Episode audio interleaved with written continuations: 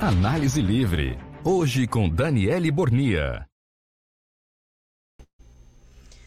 Olá, essa é uma edição especial do programa Análise Livre, falando sobre o Dia Internacional da Mulher e especificamente sobre a história dessa data, dia oito de março, que é comemorado ao redor do mundo, em geral com campanhas das empresas e dos governos, agradecendo as mulheres pelos grandes serviços prestados, como cuidar dos filhos, da casa e ainda dar conta de trabalhar fora, estar sempre bonita e de preferência de bom humor.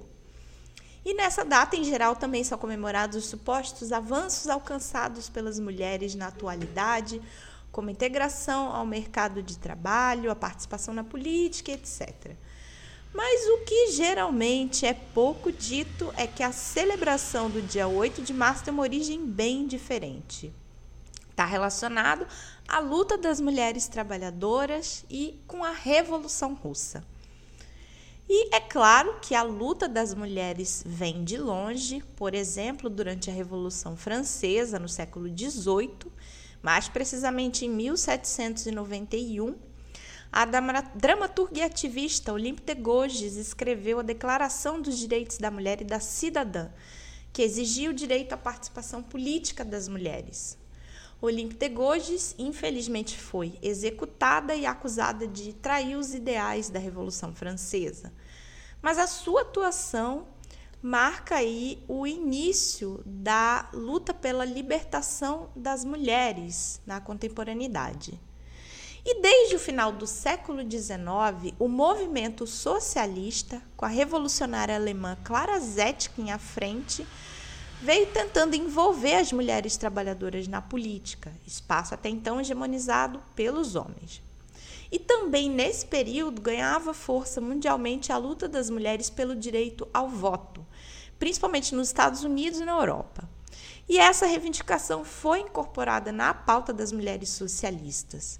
E em vinte e oito de fevereiro de mil novecentos e nove, as americanas fizeram o primeiro Dia da Mulher, com grandes manifestações em várias cidades, organizadas pelo Partido Socialista, para reivindicar o voto feminino. E em mil novecentos e dez, aconteceu na Dinamarca a segunda Conferência Internacional das Mulheres Trabalhadoras, organizada pela Segunda Internacional Comunista. E nessa conferência, Clara Zetkin propôs que as trabalhadoras de todo o mundo seguissem o exemplo das mulheres americanas e comemorassem o Dia da Mulher unificado sob o slogan: "O voto para as mulheres vai unificar nossas forças na luta pelo socialismo." E, inicialmente, a proposta era que o Dia da Mulher fosse realizado no dia dezenove de março, por conta da importância histórica dessa data para os trabalhadores da Alemanha. Porque foi nesse dia que, em mil oitocentos e quarenta e oito, o rei da antiga Prússia, com medo de um levante revolucionário, fez várias promessas, dentre elas o voto feminino, que depois ele não cumpriu. E o primeiro Dia Internacional da Mulher foi em dezenove de março de mil novecentos e onze e reuniu em toda a Europa cerca de um milhão de pessoas. A partir de mil novecentos e treze, a data foi transferida para o dia oito de março e seguiu sendo realizada em diferentes países, mas em diferentes datas. Até que, em mil novecentos e dezessete, na cidade de Petrogrado, na Rússia, um grupo de operárias saiu às ruas. Era dia vinte e três de fevereiro, pelo antigo calendário russo, e dia oito de março no calendário gregoriano, que é o que hoje é usado na maioria dos países do mundo. Por conta da miséria provocada pela guerra, as mulheres da cidade de Petrogrado fizeram uma grande manifestação. Algumas delas eram trabalhadoras, outras esposas de soldados. E as palavras de ordem eram: "Pão para os nossos filhos e tragam nossos maridos de volta das trincheiras." Nesse dia, estourou uma greve das costureiras e tecelãs de Petrogrado. E nesse dia aí foi o estopim da revolução que depois ficou conhecida como Revolução de Fevereiro e é considerada a primeira etapa da Revolução Russa que derrubou aí o czar. No livro A História da Revolução Russa, escrita por Leon Trotsky, ele diz que, na véspera, ninguém podia imaginar que aquele Dia da Mulher inauguraria a Revolução Russa. E por conta disso, em mil novecentos e vinte e um, a Conferência das Mulheres Comunistas da recém-fundada Terceira Internacional, que aconteceu em Moscou, fixou como oito de março o Dia Internacional da Mulher. E a Revolução Russa teve um impacto muito grande no mundo e para as mulheres russas significou conquista de direitos muito importantes que muitas mulheres de muitos países capitalistas até a atualidade nunca alcançaram. E para dar um exemplo, as primeiras medidas para as mulheres foram a abolição das leis que colocavam as mulheres em situação inferior aos homens, numa canetada. E a libertação das mulheres do trabalho doméstico, que foram sendo garantidas aí com a criação de creches, lavanderias e restaurantes públicos. E assim também as mulheres puderam ter amplo acesso à educação e ao trabalho. É uma consequência da Revolução Russa, por exemplo, a noção de que a educação é um direito que deve ter acesso universal, gratuito, garantido pelo Estado. É, que foi difundida essa visão pelo mundo por conta da experiência da Revolução Russa. E muita gente deve estar se perguntando aí sobre a, uma greve de mulheres operárias que teve um incêndio. E essa história ela acabou se difundindo porque, infelizmente, no, depois dos anos trinta, com a guerra, a burocratização dos estados operários no leste europeu, a tradição da comemoração do Dia Interna- Internacional da Mulher foi se perdendo. E a partir do final dos anos sessenta e início da, dos anos setenta, o movimento feminista, que aí já existia, buscou retomar a comemoração desse dia e foram feitas algumas pesquisas que levaram a essa suposta greve em uma fábrica têxtil em mil oitocentos e cinquenta e sete, em Nova York, que os patrões teriam trancado as portas da fábrica, ateado fogo contra Com, a, com as operárias dentro. Mas algumas autoras apontam que esse episódio pode não ter acontecido, como a canadense René Coté, Eva Blay e Liliane Kandel. E essa confusão acabou se perpetuando no movimento e foi reforçada porque em mil novecentos e setenta e cinco a ONU declarou o dia oito de março como Dia Internacional da Mulher e, em mil novecentos e setenta e sete, a Unesco declarou o dia oito de março como homenagem às operárias mortas em mil oitocentos e cinquenta e sete. Mas, como a gente pode ver, a origem do oito de março não tem nada a ver com isso, muito menos com uma data comercial. Ela surge a partir da luta das mulheres trabalhadoras, na qual as socialistas tiveram um papel importante e se tornou uma data mundial a partir da Revolução Russa. E conhecer essa história é muito importante porque hoje o capitalismo não dá trégua às mulheres trabalhadoras. Aqui no Brasil, por exemplo, continuamos ocupando o quinto lugar no ranking mundial do feminicídio. O Brasil também ocupa o primeiro lugar na violência contra as L G B T s, que as mulheres trans compõem aí essa estatística. E mesmo tendo derrotado Bolsonaro nas urnas, a vida das mulheres trabalhadoras continua muito difícil, né? Então, a gente não pode ter nenhuma ilusão nesse Estado que a cada governo a vida das mulheres trabalhadoras só piora. É, por mais que tenha sido uma vitória aí da, da luta de muitas mobilizações, a derrota de Bolsonaro, né, que além de ter, disparado aí um discurso de ódio homofóbico, xenofóbico, machista, foi responsável por quase setecentas mil vidas de brasileiros que foram perdidos na pandemia e ameaçar aí as liberdades democráticas. É, mas a política desse governo reduziu os gastos públicos para garantir as verbas aí destinadas aos grandes empresários, e as mulheres trabalhadoras foram penalizadas. Mas, nos treze anos dos governos do P T, é, também assim, não foram destinadas verbas para o combate à violência às mulheres. É, também para garantir o lucro dos super ricos. Por exemplo, em dois mil e sete, no governo Lula, foi o ano da promulgação da Lei Maria da Penha, as verbas para o combate à violência contra a mulher tiveram um corte de quarenta e dois por cento. Na virada de dois mil e nove para dois mil e dez, as verbas caíram de quarenta e oito milhões para dezessete milhões, até chegar ao governo Dilma, que esse orçamento chegou a míseros vinte e seis centavos por mulher por dia. Então, para as mulheres trabalhadoras, não dá para ter nenhuma confiança em Lula e Alckmin, né? É, porque também fizeram uma opção de governar junto com a burguesia.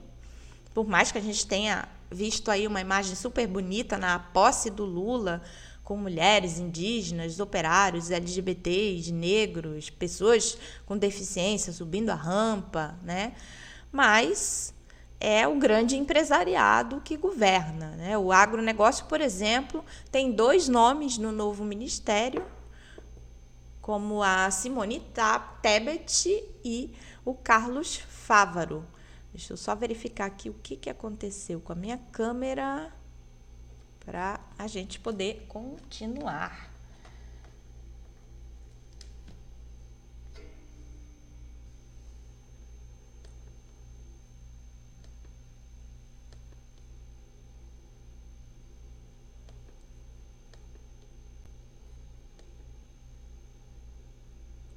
Acho que agora foi. Mas, é, por isso, a gente não pode ter nenhuma confiança, né, no governo de Lula e de Alckmin, que tem aí a burguesia no centro, né? Na educação, por exemplo, é, a gente tem nomes aí no Ministério da Educação, como Todos pela Educação, é, é, Família Setúbal, né? O empresariado da área da educação. O que a gente pode confiar, sim, é na força aí da classe trabalhadora organizada nesse oito de março, com as mulheres à frente, né, é, para garantir aí a revogação da reforma do ensino, por exemplo. E aqui no Rio de Janeiro, né, é importante gritar em alto bom som nesse oito de março, fora Cláudio Castro e fora Eduardo Paes, porque também governam aí para garantir os interesses dos ricos e poderosos. Cláudio Castro tem implementado a reforma do ensino, aplicando aí a privatização da educação para retirar dos filhos da classe trabalhadora o acesso ao conhecimento e à ciência, é, que para o ensino médio se expressa no novo ensino médio. E no Rio de Janeiro, Eduardo Paes acelera a privatização das creches municipais, fechando turmas, é, em favor das creches conveniadas. Então, por isso é fundamental, além de dizer fora Eduardo Paes, É, exigir a revogação da Base Nacional Comum Curricular, que foi um decreto do ministro da Educação no período do governo Temer. Então, não precisa passar pelo Congresso Nacional para revogar, basta uma canetada do Lula aí. Por isso é importante ir às ruas nesse dia oito de março. E a Base Nacional Comum Curricular é aqui dá a base aí, a legislação que dá base para o novo ensino médio e para as parcerias público-privadas aí que o Eduardo Paes está fazendo no município do Rio de Janeiro, e que também aqui em Niterói o prefeito Axel Grael, do P D T, está implementando, comprando vagas da educação infantil na iniciativa privada com o programa Escola Parceira.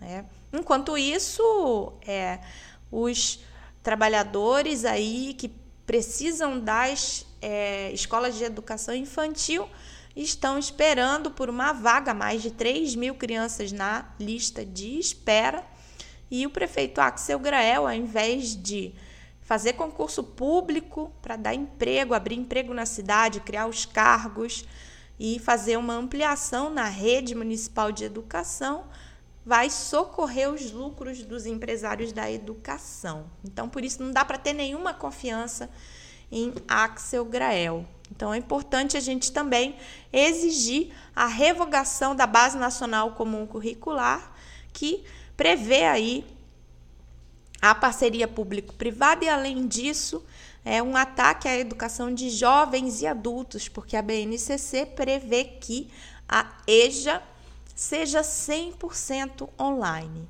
Né? Então, é, em, nos vários segmentos da educação básica, educação infantil, ensino fundamental e ensino médio, essa concepção da educação, para quem pode pagar, educação privatizada, se expressa. Então, por isso, exigir a revogação da B N C C e do novo ensino médio, exigir do governo Lula.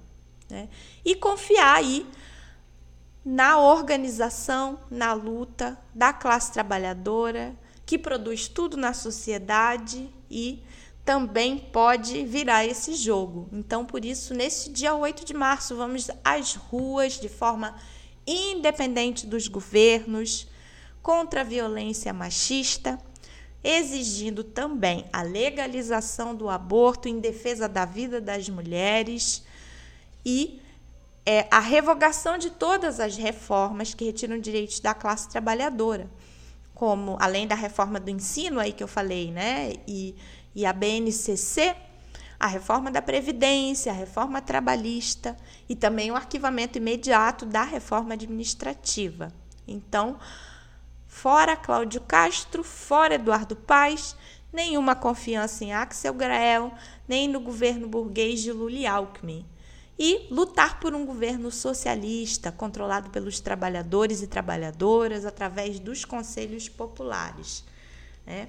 E aproveitar também para falar que dia vinte e dois de março é um dia nacional de luta da educação por salário digno e pela revogação da B N C C e do novo ensino médio. Vai ter paralisação na rede municipal de educação do Rio de Janeiro, rede estadual, com discussão aí de uma greve por tempo indeterminado, e a rede municipal de Niterói também tem assembleia marcada para aderir a esse dia nacional.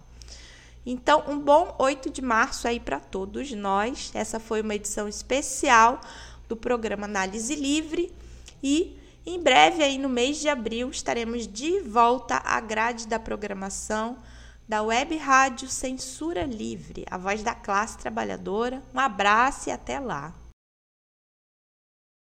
Análise Livre, hoje com Danielle Bornia.